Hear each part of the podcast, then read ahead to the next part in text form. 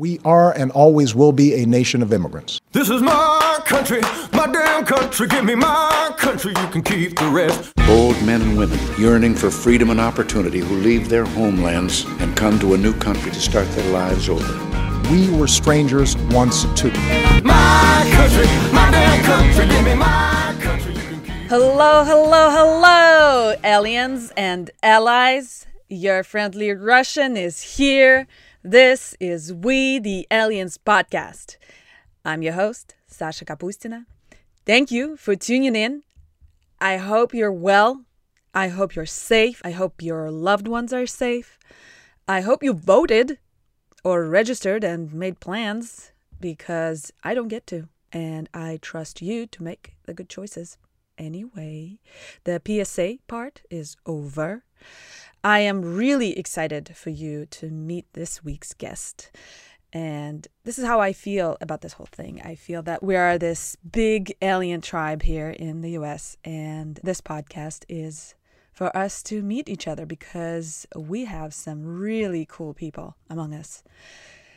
My guest today, Inbal Lesner, is an Emmy and Eddie-nominated film and TV editor. She is a producer and writer. She's a mom. She is an immigrant from Israel. And she is a total rock star. She is one of the creators of the show Seduced Inside the NXIVM Cult. It's a documentary series that premiered yesterday on Starz and is now streaming on Amazon and on Hulu and wherever you get your TV fix. I haven't watched it yet, but I am definitely looking forward to it. Sex, violence, money, manipulation, and horrific abuse, and all of that under the banner of a multi-level marketing scheme for bettering self. I may be a bit biased here, but it sounds like a quintessentially American story to me. So in this episode of the podcast, Inbal and I don't really talk about the show. Tune in on Thursday for that. Today we talk about how Inbal got where she is now. One more thing. In the conversation, the assassination of the Israeli Prime Minister Yitzhak Rabin comes up. And I want to give a brief context to those of you who may not be familiar with that story. And I think I'm going to start doing those little history footnotes, if you will, because we talk about stories from different countries and not everybody always knows what's going on. So if you read the news, you occasionally come across a combination of words: Israeli-Palestinian conflict. Most recently, Jared Kushner was in charge of resolving it. And I will certainly not get into it right now. It's too complex and politicized. So here's a brief summary. Israeli-Palestinian conflict started with the creation of the State of Israel in 1948, or even before, depends how you look at it. It's territorial, it's religious, it's political, it's economic, it's a mess. And nobody has been able to really figure it out for 70 years now, and it remains a source of violence in the region, suffering of the people, and instability in the world. So Yitzhak Rabin was the prime minister of Israel twice, actually, first in the 70s and then in the 90s, when he was elected on the platform of peace process. He was one of the architects of the Oslo Accords that were supposed to become the path to solving the conflict. The measure remains controversial, but arguably is the best attempt so far at that, for which he was awarded the 1994 Nobel Prize, along with Shimon Peres and the Palestinian leader Yasser Arafat. In 1995, Rabin was assassinated by a right-wing extremist who opposed the signing of the Accords and opposed the peace process. And that moment became a turning point from a hope for peace to more violence. That moment was also a turning point for Inbal. And here's our conversation.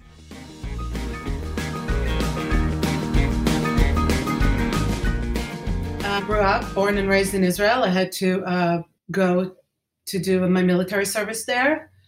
What did you do? Because I had taken a filmmaking program in high school, I already had those skills. I was recruited to do the same thing for the Israeli army. So basically I was a training films producer and editor for the engineering corps. So I was doing training films about explosives and landmines and all kinds of commando training in how to defuse or detonate landmines and roadside bombs. I considered it very important work, and I felt I was contributing a lot. It wasn't easy. I hated being in the army. Tell me a little bit more about that, because it is a well, for most Americans and for most people in the world, mandatory military service is a foreign concept, especially for women. Yeah, I mean, it's so normal and mundane to go. It's just like part of Israeli life and experience. At least it was for me growing up. I mean, everybody I know went. Mm-hmm. And like the most pacifist, you know, non-conforming people. And like my boyfriend in high school was like that at the time. And mm-hmm. the most he was able to do is get out of a frontline service or what we call kavi, like combat service, to more maybe office or some kind of unit like I was in. There was like a filmmaking or multimedia unit that wasn't considered combat. Women, at least in my time, were not doing combat service. So most women are kind of wasted away, just kind of working an office job and hating every second of it. I was using my, you know, skills that I had already learned in high school to do something that I thought was, you know, highly skilled, for sure, productive and helpful. So I thought I was contributing something important. Here, people think it's like so exotic, you know? Yes. Yeah, it's really far less exotic or strange or glamorous than one might expect. I just had to be in pretty ugly uniform. Right. And, you know, be under the command of a chauvinistic dude. Yeah, I remember when I first got to Israel, for me, it was one of those big shocks is you get on the bus and a bunch of kids with guns get on the bus with you. And you know that by law they have to carry their gun with them, and but they're just little girls. I'm glad I was able to use cameras and editing systems as my, you know, military contribution. Yeah. I mean, I don't want to know what my training films were used for. I really don't. It's weird because I stayed after my military service. I got a job as a civilian working for the Israeli Aircraft Industries, which is basically a weapon manufacturer, right, manufacturing corporation. I don't even know how much I should say about this, but I think that was one of the reasons I ended up leaving. You know, I felt like I was part of this machine of war, and I was really uncomfortable with that. I can imagine. Yeah, I remember for me, there were two main things that I realized after living in Israel for a little bit that I couldn't adjust to ever is the religious element of the society, which I just grew up in an atheist country. So to me, that was too much. And that weird relationship Israelis have with the war, where they literally say, when the next war happens, blah, blah, blah, blah. And to me, that was a bizarre way of living. I always say Israel is a country where at least half the population has severe firsthand PTSD and the other half has secondhand PTSD. Yeah. And people drive like that, they behave like that, they live like that. It does have that sense, like the next war or something terrible is around the corner. I mean, it's hard to, I think, perceive it any other way, where history shows it's just a recurring pattern and has been for many generations. And I think, you know, in the 90s, there was a feeling of change in the air. I mean, I was a teenager, and the peace talks you know, what Rabin was doing, finally talking to people we always considered enemies and that were not people we're supposed to even trust or talk to. There was some breakthrough, and there was a feeling that, you know, I grew up thinking there's another way. I was, as an elective, I took Arabic instead of French in junior high. When those were the two options, I figured I need to speak the language of my neighbors. I believed that economy and economical oppression was the source of violence, and that those things can be resolved with the right education.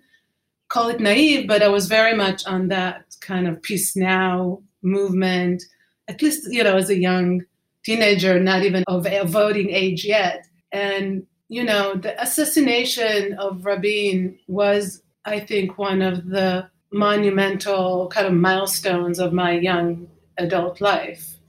How old were you? Rabin was assassinated on November 4th, 1995, and it was my first year in the army.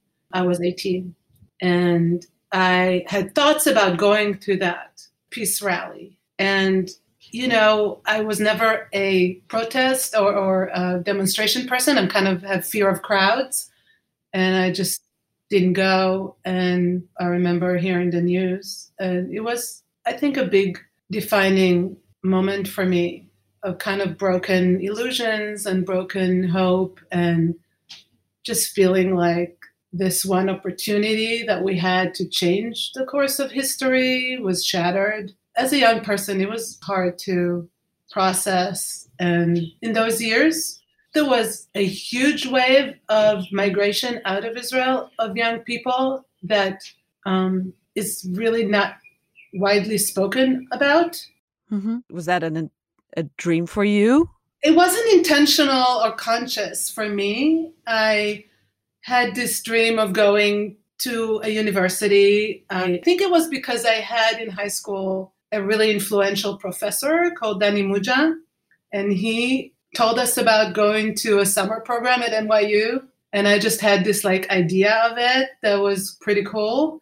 And so I just started looking into where I would go to pursue higher education. And I was considering schools all over the world. And I was looking into London and the United States, obviously for the language, like I couldn't go anywhere. But right at that point, I was young and I thought the world was my oyster and I could be wherever, do whatever. I wasn't that afraid yet. And it was true, right? Like at that point, you could. I mean, I just figured I'd apply. What can I lose? What's the worst that can happen?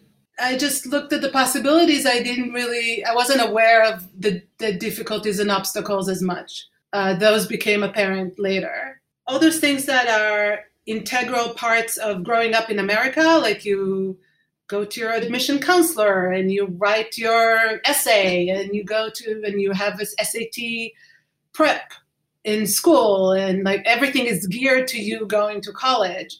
That was not my experience. So I had to kind of figure it all out for myself. Where do you take the SATs in Israel? How do you prep for it?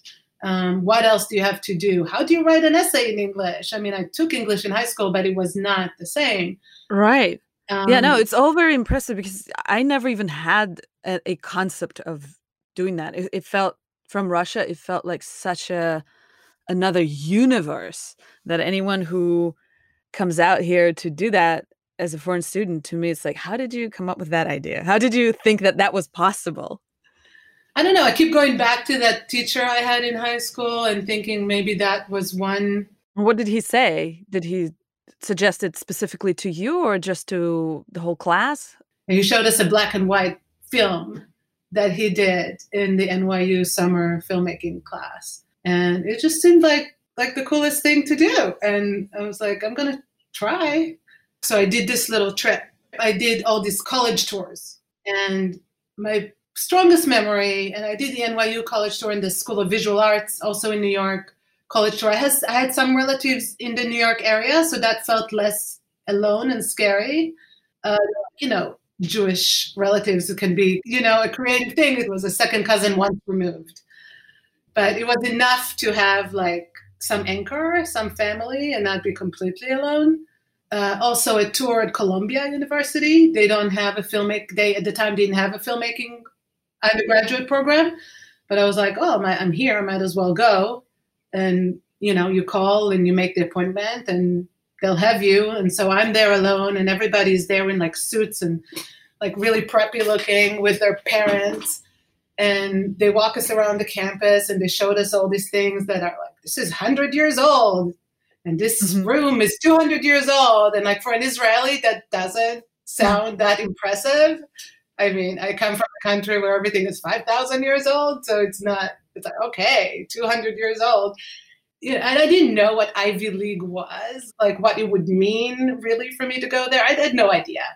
The tour ends in this conference room and it has this huge, heavy mahogany table that, like, you know, that's 200 years old and it was carved probably by, I don't know, maybe slaves. I don't know. It was just, it was all, had the aura of upper class. I felt really foreign there. I couldn't put my finger on it at the time, but there's something about like this Ivy League air.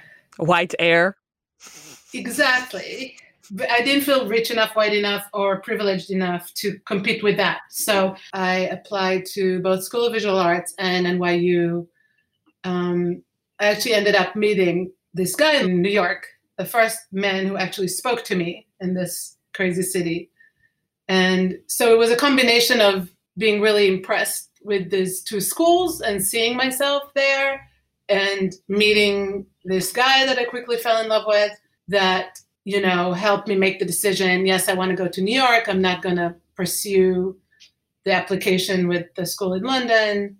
I think New York might be the place for me. And so I got really lucky that when I filled out the application for NYU, I checked the box to say, yes, I'd like to be eligible for a special scholarship that they were offering to film students with experience in filmmaking. Mm. And since I had the experience from school in the army, I was like, yeah, I think I have what, you know, the requirements for that particular scholarship. And I ended up winning, which is a whole crazy story within itself. But I was the first international student that won that particular full tuition scholarship to NYU. Oh, wow. And it was like one undergraduate student a year and one graduate student a year that got it. And yeah, I didn't even understand that it was life-changing at that moment, because looking back, I wouldn't have been able to really come up with the money to finish my degree. But that was a game changer. And so I ended up going to NYU Film School. And I actually flew the day after my sister's wedding straight into first day of orientation week at NYU. There was like no moment to spare. Do you remember taking that flight? Do you remember what were you thinking? You know, it did feel like a big step. It was a big deal, but I felt like I was a little bit of a chameleon. You know, I did learn that about myself, that you can drop me where you want and I'll just adjust somehow. And don't forget that I met this guy that I was madly in love with. And so I was going to pursue not only my dream of education and, you know, learning filmmaking with one of the best film schools in the world, but also pursuing this romance. There was a lot of excitement and obviously mixed with anxiety and trepidation. What were you most afraid of? Interacting in English was a concern, and whether I can manage academic level text in English. And I had this requirement for my scholarship. I had, if I remember correctly, maintain a grade point average above 3.7. For people who don't know, 4.0 is an A, is like 100. So it's something like, I don't know, maybe the equivalent of having like 92 and over. I mean, it was a really high GPA to maintain, and I could lose my scholarship and therefore probably have to leave school if I didn't get that. So that became my driving force through the next 3 years. Right. I had to get A's all the time. There was no, I mean, and immigrants talk about having to be the best in the room, you know, to overcome your foreign name or foreign accent or foreign whatever. You know, you kind of have to be excellent, more excellent than your peers. Yeah. But that was like a prerequisite. I had to be excellent. I'll get kicked out. So I say that I didn't sleep for 3 years, but I don't think I did. Writing was the hardest thing for me. And in NYU, you have to take a lot of writing classes. And those would keep me up at all hours of the night. I would write and rewrite and write and rewrite and write and rewrite. And like, I couldn't, like, I would, a whole night would go by and I got 3 paragraphs. Yeah. I'm like, shit. So, yeah, that was hard. So I had to be strategic, and I didn't want to make it easy on myself and just take easy classes that I knew I could take A, because I also wanted to make the most of being there, and I had already had all this filmmaking experience. So I tried to lobby for skipping some of the basic introductory classes. So you didn't make it easy for yourself, so... I didn't make it easy on myself, but yeah, and you know, and still, even with the scholarship, the remainder that I had to pay, plus the living expenses and the health insurance and yeah, all those things added up. And so I usually had at least a couple of jobs during college. Oh, wow. That's intense. What kind of jobs did you do? So as a student, I was only allowed to work on campus under my student visa. Oh, yeah, right. There's that limitation too. So I was a teacher's assistant. I was able to take a lot of classes that I wasn't enrolled in because I was a TA. So that was cool. And then I started working in some restaurants. Mm-hmm. That was a coat check. I did that for a long time in a really nice restaurant. But even, you know, those nice restaurants, they still wanted you to be legally employed. And I tried to like work my way around it, and I had already been engaged to my boyfriend at the time, and we just decided to go ahead and get married in City Hall because that was going to help with my immigration status, and I would be able to work outside the school. So, yeah, we got married so I could start the paperwork for applying for a green card, and while the paperwork was in process, I was then getting a work permit to work so I can keep myself surviving in New York City. Wow. There's so much going on at this time. Do you remember being overwhelmed? Yeah, all the time, of course. But one of the first overwhelming moments was to shop for just basic groceries. I just remember going to the supermarket and there was 20 different kinds of laundry detergent. And I was just standing there, totally lost. Like I was used to just having 1 or 2 brands. Yeah. I don't like, why do they have to be 20 brands of laundry detergent? And how do you make the choice? And you just get the cheapest. And I got a little lost. The consumerism was scary. Yeah. Like there's so much pressure to buy a lot of stuff all the time. And I wasn't quite sure how to adjust to that. Yeah, I can definitely relate to that. So that was like one overwhelming moment. But I mean, I would get frequent headaches from reading a lot of English and having to just, I think I was just getting, my brain was not quite. Yeah, I remember that feeling too. Especially first few months, it's just, I remember that feeling of not being able to tune out in class. Like normally you're listening to somebody and you're tuning in, tuning out, and you balance the load of information that's going in. And when it's a foreign language that you're not super proficient yet in, you're constantly super focused. I remember that feeling of just being exhausted from being focused all the time, listening. I think you're right. I think you don't develop the same type of mental skimming. Like, yeah, to like even go through a text or to sit in a lecture, you kind of try to understand every single word. I felt like going to class was almost like exercise, like aerobics. You know, it was intense. It was a lot to take in and to process and to write. And so, you know, it became easier with the years, but the first year or two, it was a lot, and I wasn't sure I was cut out for it. I was doubting myself. Tell me more about that. What was the moment where you hit that point where you had the doubt? Well, there are a few. I guess the first one was December in New York City, walking to class at 7 a.m. down 3rd Avenue and feeling like my nose was going to fall because it was so freaking freezing. And I just, you know, I grew up in the desert. I like it hot. I was not physically adjusted for that weather. You know, my boyfriend at the time just took me to a store and said, we're going to get you one of these wool coats and, you know, some proper clothes. And so a scarf and a hat. I definitely had moments where I'm done. I need to get back to Israeli winter. There were, you know, several moments like that. But on the overall, I felt really free. I felt kind of unshackled in a way, while I still had very strong emotional, obviously family, you know, a lot was pulling me back and tying me back to my home country. But I felt free in a way that I've never felt before to just be around people that are not all white and Jewish. You know, I felt free to not have to think about the Israeli-Palestinian conflict every single day. I felt free being away from my family with all those complexities.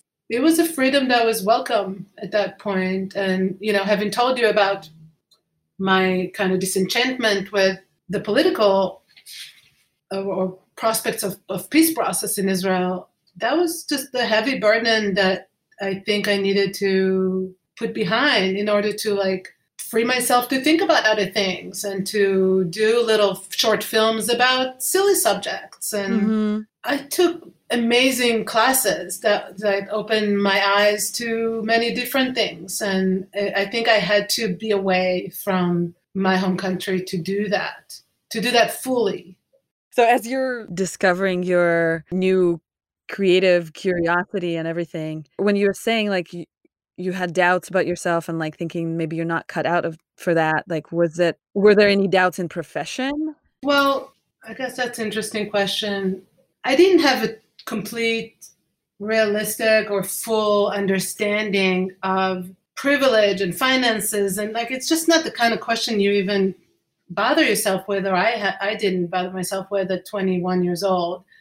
And so I realized pretty quickly that NYU was a very prestigious school for privileged children, and not holding it against them, but it wasn't my experience. And so, for example, to direct a thesis film at NYU, you get, if you're, you know, eligible and you get accepted to that class or whatnot, and you'll get the kit and the basic equipment, but you would be expected to spend many thousands of dollars on equipment and transportation and, you know, feeding your crew, buying extra film, extra development. I mean, you name it, it could really add up. And some people would spend 10 or 20 grand on their thesis films. And that's really not something I could even consider. It just felt, I also was just very alone. You know, my previous experience of directing in high school, my dad took a week off from work and basically helped me produce the film and was the driver and the cook and the PA and everything. Oh, that's so cool. It's so cool. My parents were very supportive, but I didn't have my family there. And so it was really just me putting it together, as was the case for a lot of people who didn't have their families in New York. But yeah, I mean, having to maintain the GPA and work and be alone and try to find the extra money to do the film, that it just became too much. And so I stopped directing. I mostly concentrated on nonfiction. I knew I loved documentaries, and the most influential and kind of inspiring teachers I had in school were some of the great documentarians, Sam Pollard, Marco Williams, Judith Helfand, George Stoney. I mean, there was a bunch of really amazing documentary professors and documentary filmmaking teachers And I gravitated towards those classes as well as the editing classes. So I knew that my strength lay, while I didn't have really the money or connections or infrastructure to direct, at the time I knew I could be effective as an editor. And I actually calculated that if I managed to take summer classes every summer, so between the end of my freshman year and the end of sophomore year, I could finish my degree in 3 years instead of 4. And people didn't understand, like, what's the rush? And I was like, every year that I'm in school and I can't work full time, that's really a financial stretch for me. And I need to get on with my life. I'm 3 years older than most of these kids. I had a pretty good idea of, like, I wasn't just going to get a film degree for the heck of it, as some of these kids, you know, my classmates did, because it seems like a cool thing to do in college. Like, I actually had to worry about establishing a career, a viable career. And like, make contacts, get professors to write good reference letters, create a body of work that could help me get a job, you know, real. All these things were very present in my decision-making. And I said, okay, I'm going to try to, I didn't understand really why everybody didn't do it. And so, yeah, I graduated in 3 years, and that was summer of 2001. And, I actually got married in Israel that summer, and we came back on September 10th, 2001 to New York. Oh, wow. I was just going to ask you, because every New Yorker, I mean, everyone in the world knows where they were and how it happened. And so what was it like for you? At that point, I had lived with my new husband at the time in Tribeca. We were 2 blocks away from the World Trade Center. We had come back from our honeymoon the night before, and I woke up early because I was jet lagged. I was going to do laundry. And then I heard this, what sounded to me like a big sonic boom.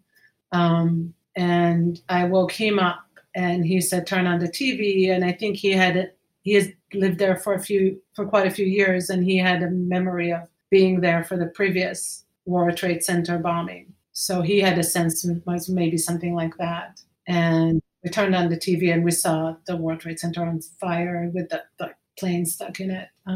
And I think, you know, I realized I didn't have any journalistic instincts that day. I think I had some PTSD. I was a little shell-shocked. Like, I just sat there. I couldn't really move, couldn't talk. Wow. It kind of reminded me the period of suicide bombings in Israel. I can't quite put my finger on what exactly I was going through, but it was really kind of numbing and scary, and definitely didn't have any, you know, you would think a documentarian instinct to just go and start filming or taking photos or anything. I kind of just wanted, if I stay quiet, maybe nothing else will happen, kind of thing. And so, yeah, you know, we are very fortunate. We came out without a scratch, but our apartment building was in ground zero. So we were evacuated and then not able to come back to the apartment for 3 weeks. We had to stay with his relatives in the Upper East Side and then in a hotel. It was rough to be there and to see and smell it, and the things we saw on the street, the people covered in ashes, you know, searching for their missing loved ones. It was really difficult time to be in New York. And as a recent college graduate, I mean, I had just graduated, and I had been, I mean, if you for a second put aside the devastating human loss. And, you know, the crazy thing is that there was a period of terrorist bombings in Israel as well. And I mean, in the months preceding it. And I remember we were waiting for a break, like a brief pause in the bombing, so that we can send the wedding invitations, so that the Americans would not be afraid to come to Israel. And nobody came. I mean, it was 200 people on my side and 2 people on his side. Only his parents came, and like a couple of quote unquote crazy friends who were on their way to Egypt. But his siblings didn't come. His best friends didn't come. Everybody was really scared of the terrorism in Israel. And it turned out to be, you know, really beautiful and quiet and safe. And, you know, it's it's not funny, but we told them, oh, you will not be anywhere near Gaza Strip. We're like, we're all just on a, you're all going to be staying in a hotel in Tel Aviv. And, you know, the weekend that everybody got the invitations in the mail was a big bombing in a discotheque in Tel Aviv, like in the Tel Aviv, like boardwalk area. Yeah. Oh, I remember that one. So it was like not a great time for Americans who were considering it to travel. They saw it as very dangerous. And then we come back from that wedding to the biggest terrorist attack of all times, right down the street in New York City. So, you know, there was a lot of kind of thinking, you know, it's just going to get you wherever you are. There's really no place to hide. And you just kind of have to live with that threat wherever you go. And it was a difficult time in New York. I had just started freelancing, and that company, for a big advertising company, and they stopped hiring freelancers. I was editing some wedding videos, but that was like, I mean, I was struggling to find work in New York. And we had talked about moving to LA when I graduated, and having the still smoldering, smoking, smelly rubble of the World Trade Center 2 blocks away, I think that gave us the push we needed. And we left that spring. So March 2002, I moved to LA with my husband then. Mm-hmm. And what was your husband doing at that time? He's a musician. So he was trying to write music for film and TV and working on his playing and performing and just doing a lot of music things, teaching. So neither super stable. No, no. A documentary filmmaker and a musician. It's a very LA couple, I guess. And what do you feel was the most important thing to do to move your career forward, besides being a super hard worker and NYU grad, which there are so many here? So that's that film teacher, that very influential film teacher from high school. I remember he told me, because I was doubting my, you know, talent. Like, can I really compete in the United States, like in New York, in LA? And he was like, they're going to love you because you work harder than anybody else. I was like, oh, that's a thing like that is scarce. I don't know. Like, it means more and more to me as years go by. Mm-hmm. In what sense? I mean, talent in these creative professions, yes, talent and creativity and the ability to come up with things out of thin air is great to have, but you just really have to put in the work. You have to get it done.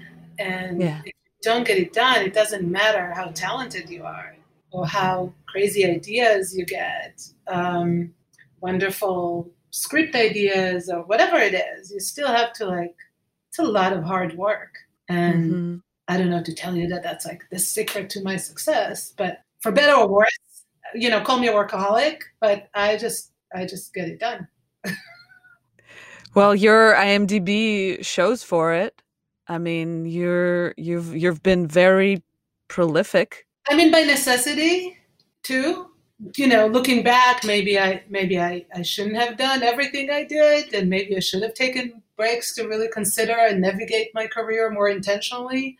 But I love working. I just love to keep my fingers busy as an editor. I think to keep my fingers and brain busy, it's like maybe if you're an actor and you're not in a play or a class or a film, and it's like, how can you call yourself an actor if you don't act? So I couldn't call myself an editor if I don't edit. So I didn't care if it was a stupid game show or reality show. I was editing, so I could call myself an editor.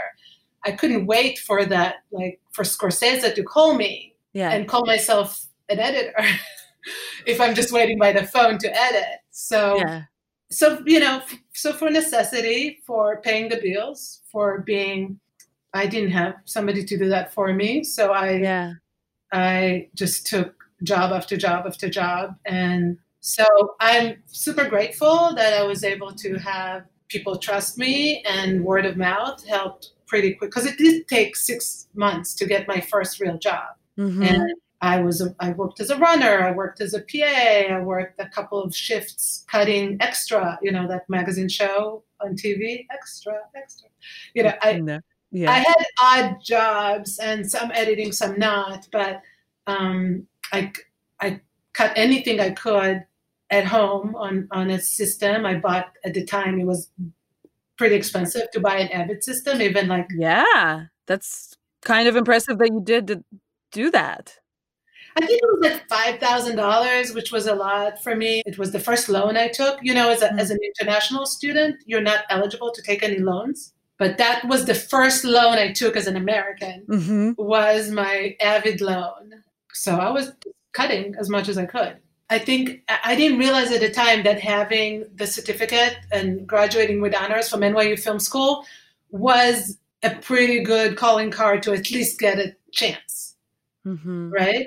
To at least get somebody to take a risk or chance on you and give you an opportunity. I think, I mean, comparing to friends, Israeli friends that didn't have that, that didn't go to a prestigious American university, I am very thankful to my lucky stars for having had that opportunity and having graduated from, you know, one of these top film schools in the country. So even when I was working and like okay with whatever job I was doing, I was always searching for the next job and another job and like what else is going on. Always checking the leads. I only recently really stopped, but for years, I would like be working and then at night looking on Mendy.com and Hollywood staffing jobs. Like I don't remember anymore, but there were like a myriad of websites where you would find opportunities like that for like low paying jobs or no paying jobs, or ask friends if they knew of anything like that. And I was on a DocuLink, an email list for documentary filmmakers called DocuLink. And on that there, I saw an opening for an editor for Moriah Films at the Simon Wiesenthal Center, which for people who don't know, that's the center associated with the Museum of Tolerance in LA. And they produce a lot of documentaries, mostly historical, that have to do with Jewish history or the Holocaust, but not only. And they were looking for an editor, and I just like sent my resume. I just kept sending my resume all the time, all over the place. And I got an interview, and I, you know, said I had to take a long lunch break to do that interview because from my job. Mm-hmm. And I got the job. And I remember the director liked that I had both narrative and documentary experience, and kind of my chutzpah, I guess, which kind of the Israeli way of just being abrasive a little bit, or maybe self-assured. I can. Mm-hmm. It's weird because people's perception of me is so different than my own perception of me that it's like it makes me laugh. Which part of it?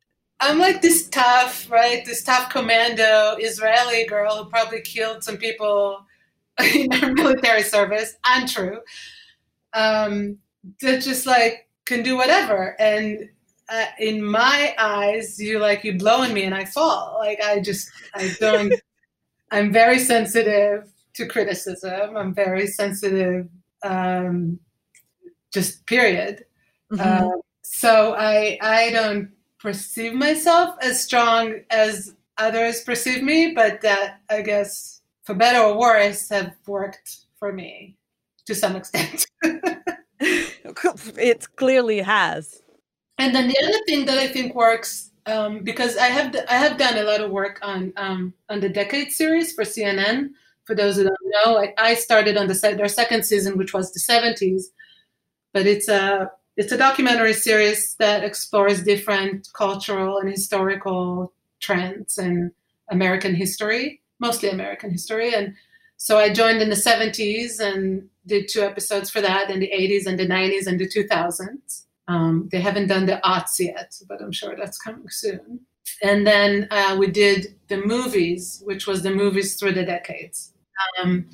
And I think I brought what I call a blissfully ignorant perspective. Like, for example, I edited an episode for the 90s about the LA riots and like race relations in America. This is something that was completely foreign to me. I did not grow around it. I was completely unfamiliar with American politics. I did not live in LA or America in the 90s when the riots happened. Like, I had to educate myself from the footage. And I think that brings kind of a clean palette, a clean slate approach. Like, I don't have a preconceived notion of what it means to an American audience. And I don't have the experience of growing up in a racist society or like with those. I mean, sure, there are issues of racism in Israel, no lack thereof. But I can bring that perspective and look at these American stories with a fresh eye and ask questions that I think American editors wouldn't necessarily ask. For sure. Definitely. I feel the same. That this foreigner's card that you can always say, hey, I just don't know. I had to like shed a lot of ego and, you know, just be able to just ask, what does that mean? How do you spell that word? What does that word actually mean to you? Because I think my perception of this phrase or this word is different than you. So I always need to find somebody in my production team that I can rely on to be the token American. You know, like, I need to ask you something. Like, what does it mean to you when this person says this? Because I think I'm perceiving it in a different way. Well, that's a great way of doing it. That's a great way of dealing with that, because I remember when I first came to the States, just not understanding, not knowing a lot of cultural context. And American culture and American filmmaking is so deeply referential, and especially American humor. Yeah. I felt that I will never get to the level of comfort, and it was terrifying to me for a long time. And I did get over that in my own way. But did you ever have any of those fears? That you're always feeling a little bit of an outsider and not quite getting it. I mean, I think I just got used to having those moments and be okay with it. And like, I'm just not going to always relate to everything. I did try to make it, or at least think about it as an asset. You know, that my differences are an asset. And if somebody doesn't see it like that, that's their loss, you know, in a way. So I treated my femininity, my motherhood, my foreign national identity, all those things. I'm just like, this is what I'm bringing to the table that's different and that could help produce just more diversity of opinion and perspective and point of view. And I probably have very different life experience than everybody else on the team, as they do too, you know, to be perfectly honest. We live in LA where there are more people from outside of LA than from LA, and everybody brings very interesting, diverse kind of backgrounds into their work. So it wasn't like I was, you know, a pink elephant, but I was different and I was trying to find people who can embrace it. Mm. How did you detect them? Women. Right? That's so annoying. I mean, I don't know. Let me think about that one. I'm trying to think if I ever came across like fighting against an Israeli stereotype, like somebody who thought of me in some way just because I'm Israeli. Or a foreigner. I don't know if anything might have helped me. Like I said, people thought I was like super tough. And yeah, maybe that's a desirable quality for a director, a producer, or an editor. For sure. You know, it's not always true, but hey, if that's what people think of me, I'll go along with it. Yeah. You mentioned that you're sensitive to criticism, which is interesting thing that you would mention that, because I would imagine you deal a lot with notes. Endless, all the time. And I take it personally. It's hard. It's years. Yeah. It's years and years of. That's torture. Yeah. Of people like who don't understand editing a lot of times criticizing my editing. But, you know, I love notes. I mean, really, to be honest, I really believe in the process of editing. I believe in a healthy, long process of editing. And I like people who challenge me to do my best work and push me to clarify things that are not clear and push me to find the real heart of every scene. If I cut something and I get no notes, I actually don't want to work with that person. I actually think it's kind of lazy. If I cut something and all you have to tell me that it's good, I'm probably not going to think that highly of you. I need you to tell me that it's shitty. I need you to tell me what's wrong with it. I need you to tell me how you think we can make it better. And if you can't tell me that, I have no use for you. Like you might as well do something else. If your job is to either be my producer, my director, work with me in some capacity to create something together, you better be very critical of my work. And you're going to stay sensitive to it. Yeah, I mean, you know, I'll still try to defend it. But I learned over the years to listen to it. And I think that interpreting notes is an art in editing and filmmaking. Sometimes you get a note about a scene not working and you really have to figure out, maybe the scene is fine, but it's something that led up to it that really wasn't working. You know, there's a lot of things like that. If we talk more specifically about editing, that it's really the art of deciphering the notes, of being really open, having your heart, your ears, your mind open to perceiving the work fresh every time and receiving other people's reactions in a very fresh way, and have the time to step away and process it, and then figuring out how to. I mean, most scenes I'm mostly proud of. Sometimes scenes I had 10 or more or 50 or more versions of. You have those scenes where it's just magic. You cut them once, it's good to go. But more often than not, you really have to work it and get inspired by other ideas or watch other things, come back to it, try something else, maybe go back to your first version, but now you found something else or a new piece of music that just kind of makes it click. So yeah, I love the process. Yeah. And it's funny how you said that you wouldn't appreciate working with someone who doesn't give notes. And I just remember when I got to school here, film school, and to me, it was frustrating that professors a lot of time were doing this encouragement thing. Oh my God. It was making me crazy. I was like, is this a kindergarten? It's supposed to be, right, high level film school, but the students are the clients. They're paying. You can't say the wrong thing, or maybe you'll get a call from their parents. And plus, it's even higher stakes, because in a place like NYU, professors want to move from, I know that now, I didn't know that then, that they're their entire objective is to move from adjunct to tenured. Yeah.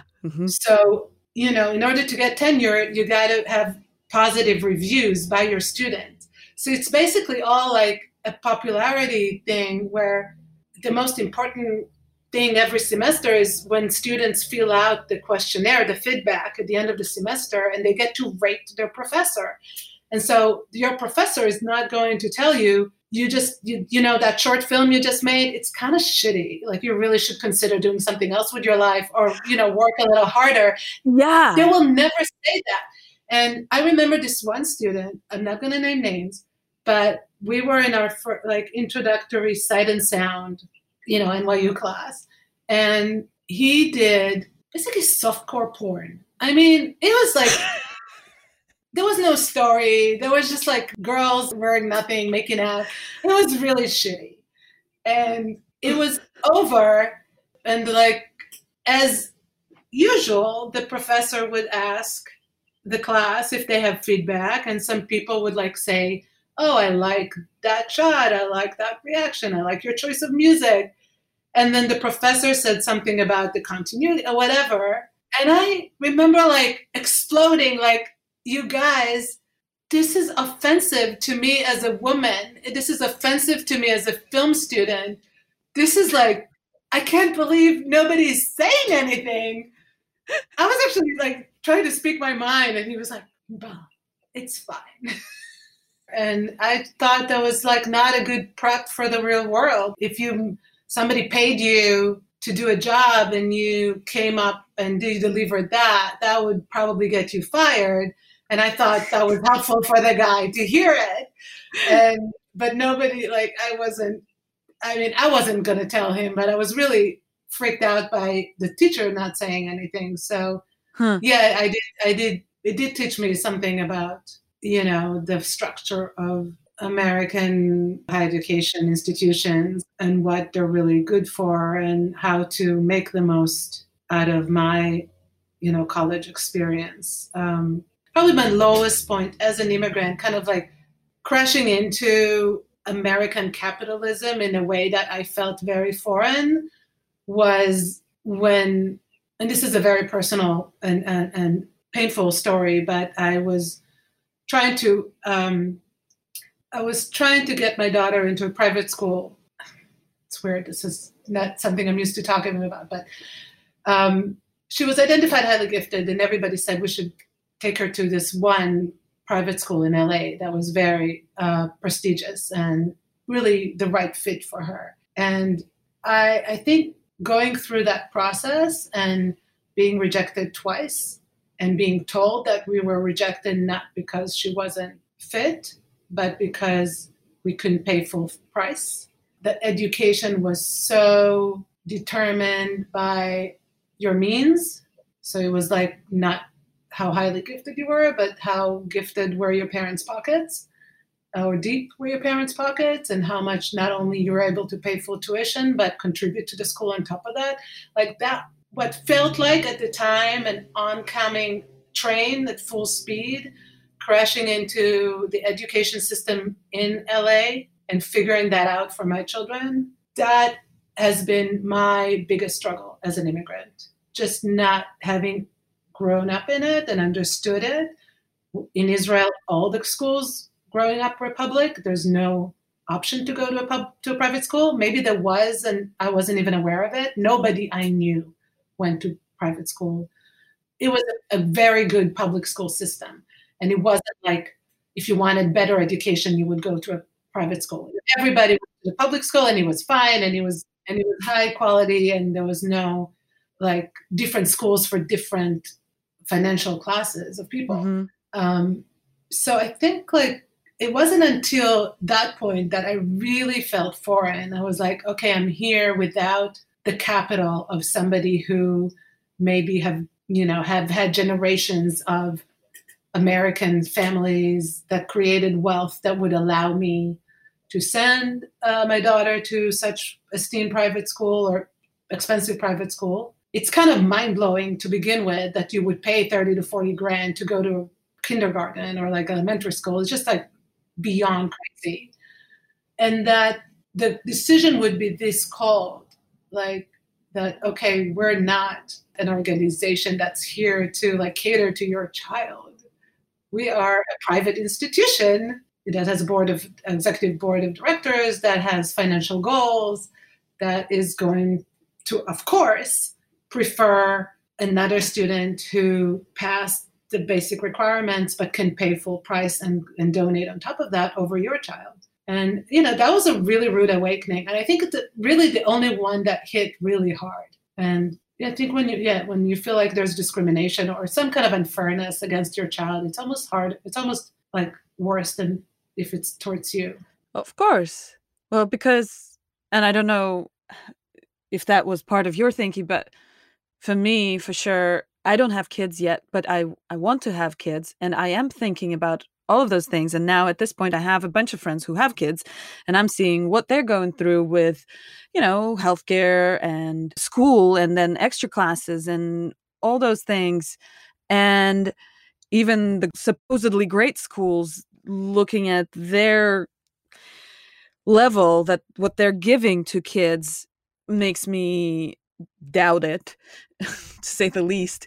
And that, and the whole money thing just is just crazy. And then I think, like, well, of course I came here without the intention of staying, but then I want to succeed here for myself. But the biggest thing I want to do is give something to my kids. And is it the right place then? I mean, I do have a happy ending to that story. It took a lot of legwork. It took a lot of kind of figuring out, but I did find a public magnet program that was a perfect fit for her. So she did have to switch 4 different schools in her first 3 years of school, but we did end up in a really amazing public program that cost nothing.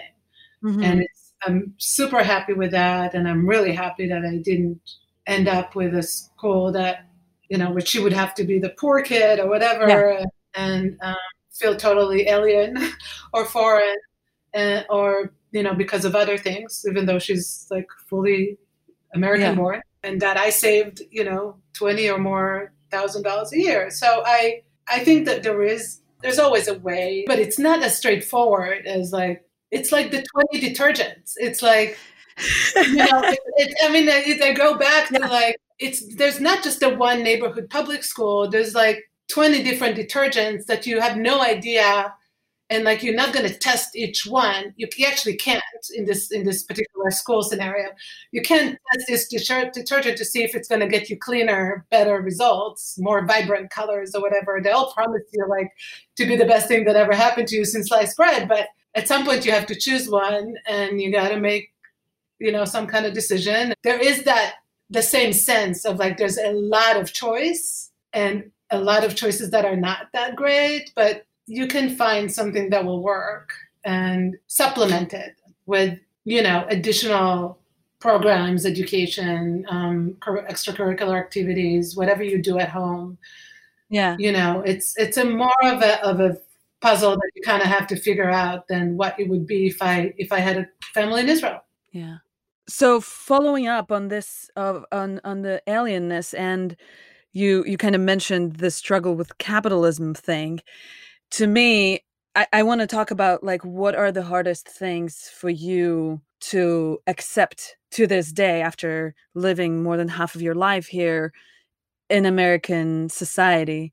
Because I remember for me, after living here for a little bit, and it remains the same, those things were race, religion, capitalism, and guns. And just the way they play out here is just completely foreign to me. And I'm still trying to navigate around them. I gotta say, the last couple of years since it came out, the immigrant family separation is the one issue I just can't get over. It haunts me every day. I think often about kind of praying, and I'm not a religious person. I'm just praying for strength to do more about it. I don't know what can be done. It's so painful for me. And I still have on my Facebook banner that image of the small girl being separated from her mom in the border.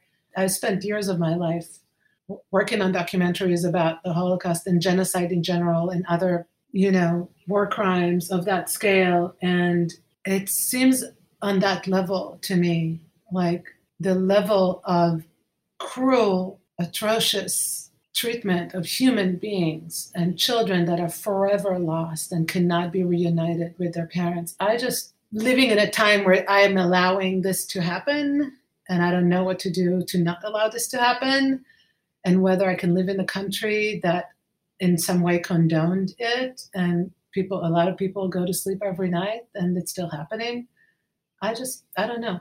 Like that's the most painful thing to me. And I know that's the last couple of years, but for me, that's when people talk about the failures of this administration or why, you know, what debate there can be about Trump. For me, the debate starts and ends there. Like, I don't know why the presidential and vice presidential debates can be just about that. Because I feel like that's the most urgent issue of our time. And I can't get past that. I know I'm a little bit on a soapbox here. But if you ask me, like, what bothers me, I just don't know what else. Like anything else. Not that it pales in comparison, because there's a lot of very serious issues of inequality and violence and, you know, to discuss. But as long as we're keeping young children away from their parents, I just don't know if anything else can be even discussed. So that's, as a mother, as a human being, that's just really pains me on a daily basis. And I had to get that off my chest. Yeah. And it's great that thank you. And it's funny because it's not something that I wear on my sleeve, but that, you know, that same week that the news came out about those camps in Texas and the displacement of children from their parents, it just kind of took over me in a way that I couldn't quite, I never totally bounced back. And I haven't done creative work about this. I kind of hope to find a project that deals with that. I did watch The Fight. It's a new documentary about the ACLU, and one of the storylines is about family separation. And that really touched me in a deep way. So I hope there's more, you know, films and other creative work that is going to be done to keep it in the news, because I feel like there was a hot moment where everybody was talking about it, and then it kind of fizzled out. Yeah. And I just couldn't bring myself to change my profile picture or the banner. I kind of got stuck in that moment, and I couldn't let go until it's solved. And until it's solved, I just think we can't really talk about anything else. So I think it's very important to try to keep at least part of focus on that. I mean, obviously there's just so much going on with the pandemic and with this crazy election. Things do fall off the media radar. And I was kind of, same as you, I was kind of baffled with this whole, they just dropped it. And there are still children who are separated and will probably never be reunited. And I really don't understand how in this day and age of such supreme technologies, how is that acceptable, possible, and okay? Well, we're not going to solve this here, but I do think that the information is there if you want it. You know, we say never forget, but I was making documentaries about things that would never happen again, but we just have to talk about it so they wouldn't happen again. I never in my life thought I would be living at a time where such atrocities were happening on a daily basis and there was nothing I could do to stop them. I do think that, you know, there's something like I'm always going to be connected to other Israelis, just like by my DNA. Yeah, I feel in a weird way, I feel like that connected to other immigrants. And so it does hit me, I think, in a way, when I hear about this treatment in the border, I feel almost like survivor guilt, but like, oh, I don't have that hatred and policy against me. And like, nobody's trying to stop me from having, you know, little white Jewish girls in the Valley in LA. Mm-hmm. But they sure do to other, you know, when I came in and I had a time here that like my legal status was a little iffy and I was almost deported because I left without the correct papers and my green card was still pending. It was very complicated to figure out. And I had to pay an immigration lawyer to get me out of that mess. You know, if I was brown, if I was Mexican, if I was trying to cross the border illegally, the same, you know, same everything, maybe even same skill, you know, that would not be my fate. So I feel some kind of camaraderie with other immigrants here. I think that's kind of ingrained in us as American immigrants. I don't know. I feel it that way. I definitely feel that way too. And I really love everything that you're saying right now, because I think, again, for me, that's another reason why I want to create this podcast as kind of a community and a platform for people, for us comrades, aliens, and that's why I called it We the Aliens, to you know, share the strength and get the strength from that community, because we are one of the biggest minorities in this country and we rarely speak of ourselves. And I don't appreciate identity politics, and that whole thing is a whole different, you know, separate can of worms, but supporting each other and taking strength from other people's experiences, I think is so valuable. And so I think it's so great that you feel that way too. And I feel that then I'm not alone in that feeling that I want to support others. And I hope that this, you know, sharing those stories will be something that we can do, you know? Well, you're doing it. Yeah, we are. And, you know, to wrap it up on something a little more, you know, positive, what do you feel is the biggest gain? And I don't mean, you know, career-wise, more in terms of your personal growth that you got out of being an immigrant. I think that coming against a lot of obstacles and sort of not always going above them, sometimes going through them or around them, or just like hitting on that wall until I could get a crack. Like that just kind of helped me be less fearful of facing walls and closed doors, and just like keep hitting at it, pounding on it, I don't know, knocking it down, knocking on the same door again and again. Like, I just think it made me a little more fearless. Mm-hmm. Not to say that I am fearless, but it helped me on that trajectory.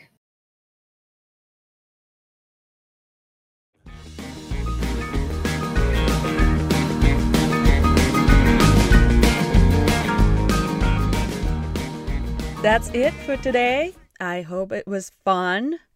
Now go watch Seduced on Starz and tune in on Thursday for my conversation with Inbal about the show. And one last thing. Please tell a friend about the podcast, or share it on social media, or do both. I mean, I'm gonna tell you a secret. You don't have to even call your friend to tell them about the podcast. Like, just today, instead of a cat meme, send them this podcast. It's so easy. I mean, I'm totally cool making it just for you, but don't be greedy. And remember, we're here to stay. We'll find our way. Thank you for listening.